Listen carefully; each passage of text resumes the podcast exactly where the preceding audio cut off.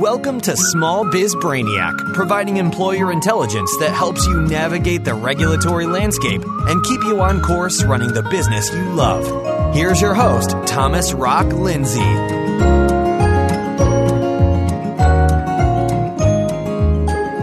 Hey, Small Biz Brain Trust. Welcome to episode 134. This is part two of the OSHA claim reporting, retaliation, and post accident drug testing rules. My name is Thomas Rock Lindsay, and this is the podcast that delivers employer intelligence two days each week in a short 7 to 10 minute episode. You know my co host, Robert Attridge. He delivers the Thursday show, and I deliver the Tuesday show. In part one, I introduced you to the three new provisions in OSHA's record keeping rule that took effect on January 1st, 2017, and today we'll learn more details about the provision that prohibits you from retaliating against your employee for reporting a claim. More specifically, how your drug testing policy is impacted. So OSHA's afraid that a blanket post accident policy will cause some employees not to report a claim or maybe not report it accurately. Because what if they took drugs or they had a few beers before the accident and thought, for some silly reason, that you might frown on that, seeing as how you have a drug free workplace policy and how much you're always talking about safety. So without outright prohibiting post accident drug testing, OSHA just says that a policy that deters and discourages employees from reporting a claim is illegal. It's not that big a deal because all you have to do is make sure that there's an objectively reasonable basis for the test. In other words, a reasonable possibility that your employee was on drugs or had consumed alcohol and that such use, you know, could have contributed to the accident. Oh, and you'll have to make sure that the drug test will be able to accurately identify the impairment because you can't go off drug testing for drugs that you can't conclusively say contributed to the employee's behavior, and currently available tests are generally unable to establish that relationship between use and impairment. But hey, if you've got those bases covered, well, then go right ahead and have them drug tested. Otherwise, if you don't know and you test them, that could constitute retaliation, and that would be illegal. Now, for more information on various drugs' effect on human performance, go to the episode show notes and click on the link to the Drug Human Performance Fact Sheet Compliments of the National Highway Traffic Safety Administration. Actually, I may be making this sound too easy. So let's say that an employee is injured by some boxes that fall off a pallet after just being set down by a forklift after somebody else had wrapped them. Now, if you don't test the forklift driver and the person who wrapped the pallet, even though they weren't injured, if you just test the injured worker, OSHA might say that's unreasonable. But again, they don't leave you just hanging in the lurch, you know, scratching your head. They offer several examples that you can read and hopefully find one that fits your circumstances so you can make the call before it's too late. Now, I'm just going to share two of those. Scenario 1 Employer required employee X to take a drug test after employee X reported a work related carpal tunnel syndrome. Employer had no reasonable basis for suspecting that drug use could have contributed to her condition, and it had no other reasonable basis for requiring her to take the drug test. Rather, employer routinely subjects all employees who report work related injuries to a drug test, regardless of the circumstances surrounding the injury and the state work comp program applicable to the employer did not address drug testing, and no other state or federal laws require it. So, did the employer violate this new provision?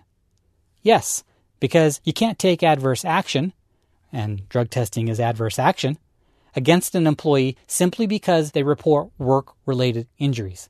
Rather, employers must have a legitimate business reason for requiring the drug test, such as a reasonable belief that the drug use contributed to the injury. If drug use could not reasonably have contributed to a particular injury, and the employer has no other reasonable basis for requiring a drug test, that's a violation. Scenario 2 Employee X was injured when he inadvertently drove a forklift into some stationary equipment. He reported the injury to the employer. Employer required employee X to take a drug test. Did employer violate this provision? No because employee X's conduct, i.e., the manner in which he operated the forklift, contributed to his injury, and because drug use can affect conduct, then it's objectively reasonable to require employee X to take a drug test after you learn of the injury.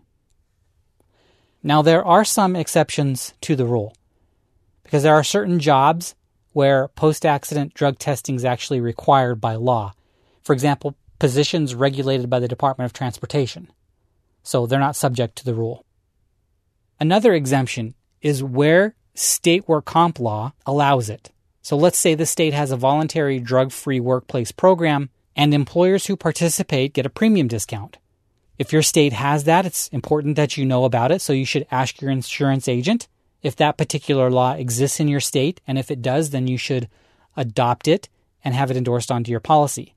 This is true for both monopolistic states, where the coverage is only available from the state, or, like most states, where you can purchase from a private insurance company. That is your get out of jail free card, so you want to make sure you have it if it's available. Now, there isn't much guidance from OSHA on what you should do to conform your drug policy to their liking. And they do say that they'll be looking at drug testing programs on a case by case basis. So, what should you do? Well, the first thing is to review your policies, both your claim reporting and your drug testing policies. You should look for any language that a very sensitive person could misinterpret to be cruel and discouraging anything that would make them afraid to report the occurrence of a workplace contracted illness or an on the job injury.